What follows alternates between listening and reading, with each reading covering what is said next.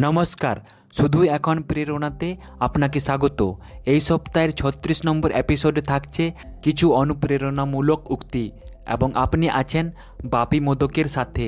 পরিস্থিতিকে পরিবর্তন করার থেকে নিজেকে পরিবর্তন করা সহজ। শুধু চিন্তা করলেই ভালো ফলাফল আসে না, ভালো প্রদর্শনের জন্য প্রস্তুতি নিতে হয়।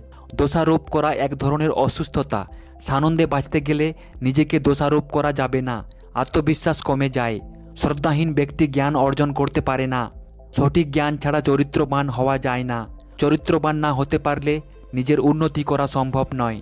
হাসি যা মনের গভীর থেকে আসে এবং ব্যক্তির প্রকৃত প্রকৃতিকে প্রতিফলিত করে। হাসি ছাড়া মানুষের জীবনে প্রকৃত কোনো আনন্দ নেই।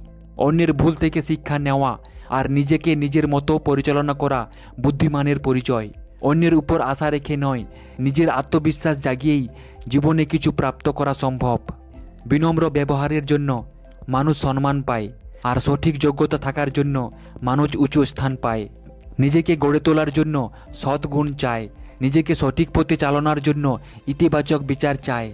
নিজের যত্ন নিতে হবে, নেতিবাচক চিন্তা ত্যাগ করতে হবে, উজ্জ্বল ভবিষ্যতের জন্য কামনা করতে হবে। যে ব্যক্তি সম্পত্তি অপচয় করতে থাকবে নিশ্চিত সে একদিন সম্পত্তি শেষ করে ফেলবে। আর যে ব্যক্তি নিজেকে বিশ্বাস করা বন্ধ করে দেবে, একদিন তার অগ্রগতিও থমকে যাবে। জ্ঞানী ব্যক্তির দুটো লক্ষণ দেখা যায়। এক, বিপরীত পরিস্থিতিতে নিজেকে সামলাতে পারে, আর প্রশংসা করা হোক বা সমালোচনা করা হোক, তাতে তার যায় আসে না। শেষ অবধি শোনার জন্য অসংখ্য ধন্যবাদ। আবার দেখা হবে আগামী সপ্তাহে। ততক্ষণ কনফিডেন্ট থাকুন মোটিভেটেড থাকুন।